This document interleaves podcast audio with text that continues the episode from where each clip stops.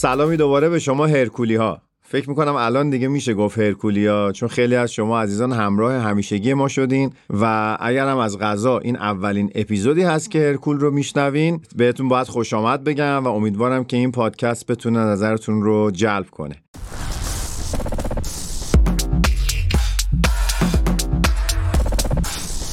قبل از اینکه به موضوع اپیزود بپردازم باید از حامی مالی این قسمت تشکر بکنم. شرکت ایده پزشکی اشکان وارد کننده یکی از برترین بادی آنالایزرهای دنیا برند این بادی در ایران که بیش از دو دهه فعالیت درخشان در صنعت تجهیزات پزشکی کشور دارند. و برای اینکه یک توضیح کوتاهی هم بدم برای اون دسته از دوستان که شاید مطلع نباشند body analyzer در واقع وسیله است برای سنجش ترکیبات بدنی. یعنی شما می‌تونید با یک تست ساده ای که کمتر از یک دقیقه هم طول می‌کشه مشخص بکنین چند درصد از بدنتون رو چربی تشکیل میده چه مقدار بافت عضلانی دارین و یک عالم متغیر دیگه از جمله آب درون سلولی آب خارج از سلولی. data یی به شما میده که به تفکیک می‌تونین ببینین در تنه چقدر عضله دارین در پا چقدر عضله دارین در بازوها چقدر و همه اینها رو به صورت چربی هم بهتون به همین حالت segmental گزارش میده. لینک ارتباط با شرکت رو ما در پادکست قرار میدیم و دوستانی که می‌خوان ارتباط بگیرن می‌تونن از اون لینک استفاده بکنن.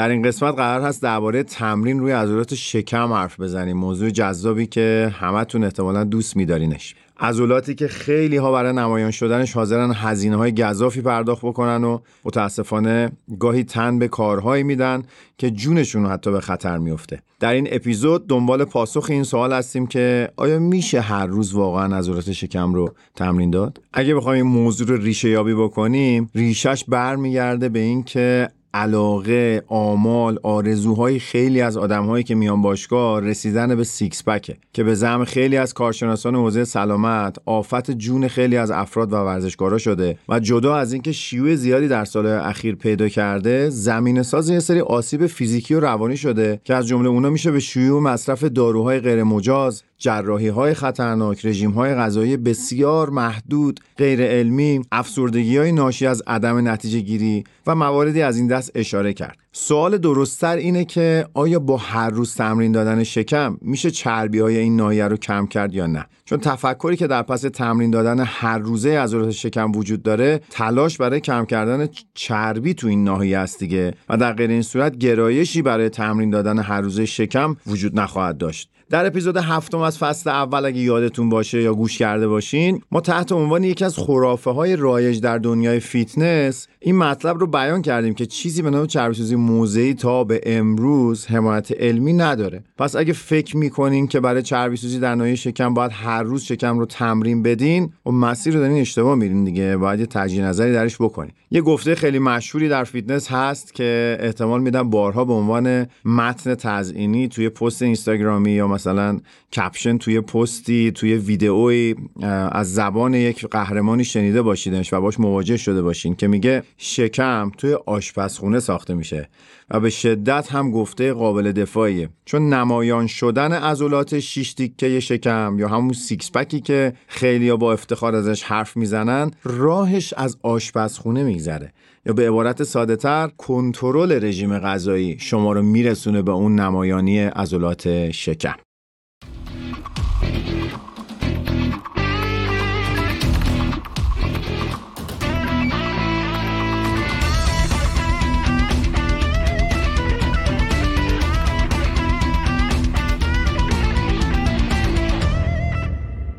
اگه بخوایم بدونیم که هر روز میشه عضلات شکم رو تمرین داد می‌تونم پاسخ بدم که آره میشه تمرین داد و جای تعجبم نداره چون عضلات شکم سرعت ریکاوریشون یه مقدار بیشتر از دیگر عضلات بدن هست و در حجمهای تمرینی کم و شدت متوسط می‌تونن خیلی خودشون رو سازگار بکنن و این امکان فراهم هست که ما هر روز عضلات شکم رو با یکی دو تا حرکت تمرین بدیم و چه بسا خیلی از بچههایی که استقامتی کار می‌کنن یا تمرینات با وزن بدن انجام میدن این کار رو انجام میدن و سازگار شدن و مشکل خاصی هم باش ندارن. اما سوالی که مطرح میشه اینه که آیا لازمه واقعا آدم هر روز این کارو بکنه؟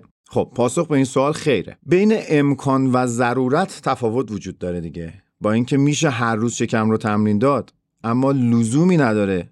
چرا؟ چون اولا که در ناحیه شکم ما چندین عضله از جمله همون سیکس بک معروف که عضله راست شکمی هست. اصطلاحا و عضلات مورب شکمی رو داریم عضلات ارزی شکم عضلات مربع کمری و یه عالم عضله دیگه که در عمق وجود دارن. اینا در کنار هم کار می‌کنن که شما بتونین حرکات شکم مورد علاقه خودتون رو اجرا بکنین. این حجم از عضلات همشون نیازمند ریکاوری هستن. مثل همه عضلات دیگه ای که داریم رو بدن کار می‌کنین عضلات شکم رو هم باید در نظر بگیریم که نیاز به استراحت دارن. همونجوری که عضلات سینه رو تمرین میدیم و بعد چند روز استراحت می‌کنیم تا مجدد بتونیم بهشون فشار بیاریم درباره عضلات شکم هم باید رفتار مشابهی داشته باشیم. در بهترین حالت عضلات شکم رو باید یه روز در میون تمرین بدیم. چون گفتم که نیاز ریکاوری رو نباید نادیده بگیریم. دوما باید توجه کنیم که عضلات شکم و کور در اجرای حرکات چند مفصلی مثل اسکوات مثل ددلیفت پرس سرشونه یا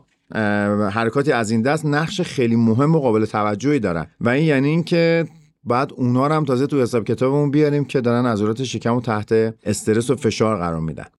سوما اگر هر روز قرار باشه روی شکم تمرین کنیم به مرور در قدرت عضلات ایجاد نابرابری میشه و این خودش زمین ساز یه سری آسیب و بروز ناهنجاری ساختاری میشه. چون وقتی شکم زیاد تقویت بشه خب عضلات متضادش که در ناحیه کمر قرار دارن عضلاتی که دارن به عنوان راست کننده ستون فقرات کار می‌کنن اینا اگه تقویت نشن اندازه شکم می‌تونن این قوزی رو که ما در پشت داریم و بیشتر بکنن و این همونجوری که گفتم زمین ساز یه سری آسیب دیگه میشه و ساختار بدن رو دچار تغییراتی می‌کنه که اصلا خوشایند نیست. پس باید همیشه منطقی نگاه کنیم. قدرت های برابر ایجاد تقارن و تناسب در قدرت عضلات اینا فاکتورهایی نیست که بشه سرسری ازش گذشت. به خاطر همینه میگیم یه نیم نگاهی باید همیشه به علم داشت. وقتی داریم ورزش می‌کنیم اگه به اینا بی توجه بشیم زمین ساز آسیب میشیم. موقع به دست خودمون به مرور زمان داریم آسیبا رو ایجاد می‌کنیم.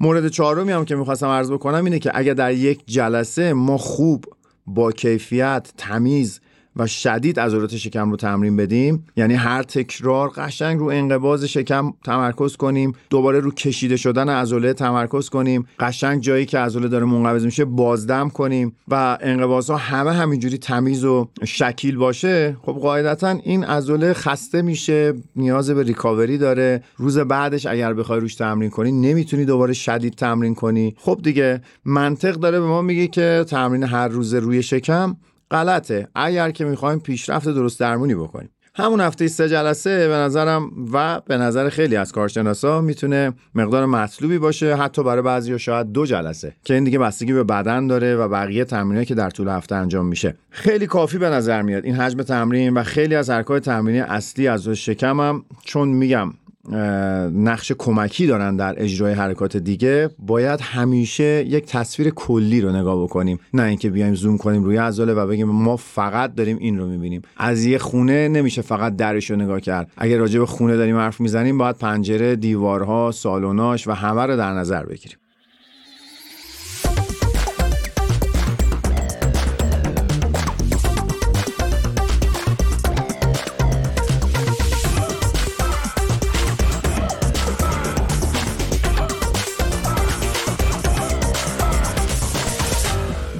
خب حالا که دیگه سوال اصلی اپیزود جواب دادم فکر می‌کنم بد نباشه. یه چند تا نکته در مورد تمرین شکم با هم مرور کنیم. شاید کمک کنه یه مقدار با کیفیت تر تمرین بکنیم خیلی حرکت شکم رو سرعتی میان اجرا می‌کنن پرتابی اجرا می‌کنن و حالا علیرغم اینکه ممکنه اینا مثلا فواید خودشون رو توی بدنسازی رشته های خاص اونجاها که نیاز هست عضله شکم سریع منقبض بشه کارهای سرعتی می‌خوان انجام بدن شاید تو رشته های مبارزه ای و همسال اون می‌خوان کار بکنن.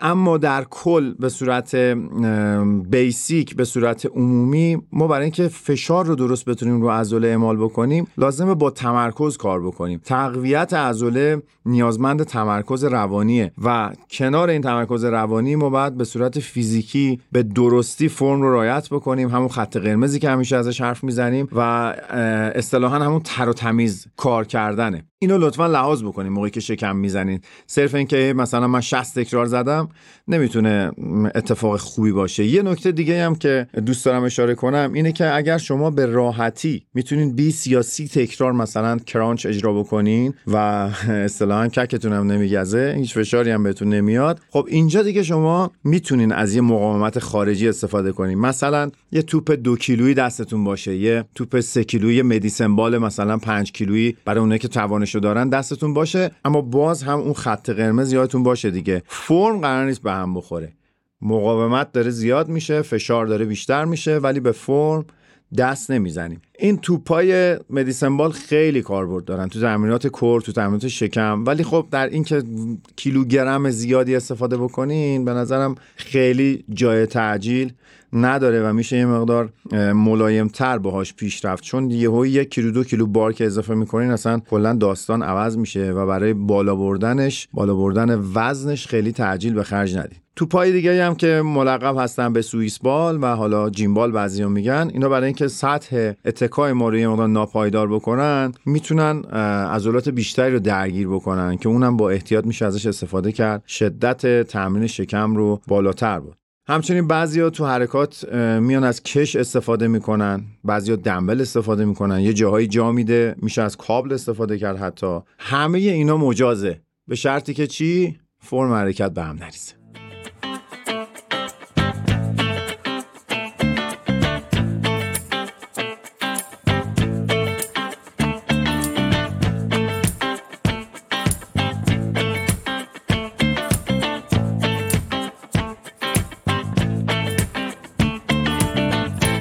عنوان نکته پایانی می‌خوام یه نکته اشاره بکنم که شاید با بعضی از دانسته های شما در تضاد باشه. ما در علم چیزی به عنوان زیر شکم بالا شکم اینجور چیزا نداریم. تو اجرای حرکات اگر می‌بینیم مثلا میگن زیر شکم خلبانی من خودم از این لفظ استفاده می‌کنم تو برنامه تمرینی. یا حرکت این حرکت ما بالا شکمه اینا اصلا همچین ماجراهایی به لحاظ علمی خیلی محکمه پسند نیست. عضله شکم به صورت یک پارچه درگیر میشه و حالا شاید شما یه جاهایی در یه بخشای احساس سوزش و یا فشار یا درگیری بیشتری بکنین اما موضوع اینه که اینا همه یک پارچه دارن کار می‌کنن و اون نگرشه که این حرکت زیر شکم باشه اون حرکت بالا شکم باشه اینا برای تنوع تمرینی برای تغییر دادن زوایای درگیری بسیار بجاست بسیار, قابل توجهه و میشه ازش خیلی در تمرین استفاده کرد. اما در این که در حرکت زیر شکم من تو ناحیه پایینی شکم یا بعضی از حرکات از این دست احساس می‌کنم پایین شکم این سوزش بیشتری داره بعضی از کارشناسا میگن این به خاطر خستگی که در فلکسورهای ران ایجاد میشه. یعنی ایلیوسوز میاد درگیر میشه که داخل پرانتز باید بگم این خود ایلیوسوز تشکیل شده از دو تا عضله است به نام ایلیاکوس و سوس و اینها که به خستگی می‌رسن چون مبدا این عضلات یه ناحیه در عمق شکم یه تلاقی با در واقع ناحیه زیر شکم داره و اونجاست اینا وقتی به سوزش میفتن یه خستگی منطقه ایجاد میشه و همه فکر می‌کنن خب این بخش پایینی شکم من در این حرکت درگیر شد. اما موضوع اینه که اون عضلاتن که درگیر شدن و چون نقطه قرارگیریشون اونجاست شما احساس می‌کنین که زیر شکم درگیر شده. پس تنوع تمرین در شکم رو حفظ می‌کنیم. خیلی نگران این نیستیم که حالا بالا شکم این پایین شکمه تنوع رو حفظ می‌کنیم. برای مورب شکمی ها هم عضلات anti rotator هامون هستن در واقع. یه جورایی مثلا شما تو پلنک پهلو که میرین یا press Pallof که انجام میدین بدن می‌خواد به یه سمت بچرخه ولی عضلات مورب کار می‌کنن و عمقیا کار می‌کنن که شما از چرخش anti rotation عمل می‌کنن. همه این تنوع رو حفظ کنین شکم تقویت میشه و دغدغه‌مند این نباشین که الان این بالا داره کار می‌کنه اون پایین داره کار می‌کنه.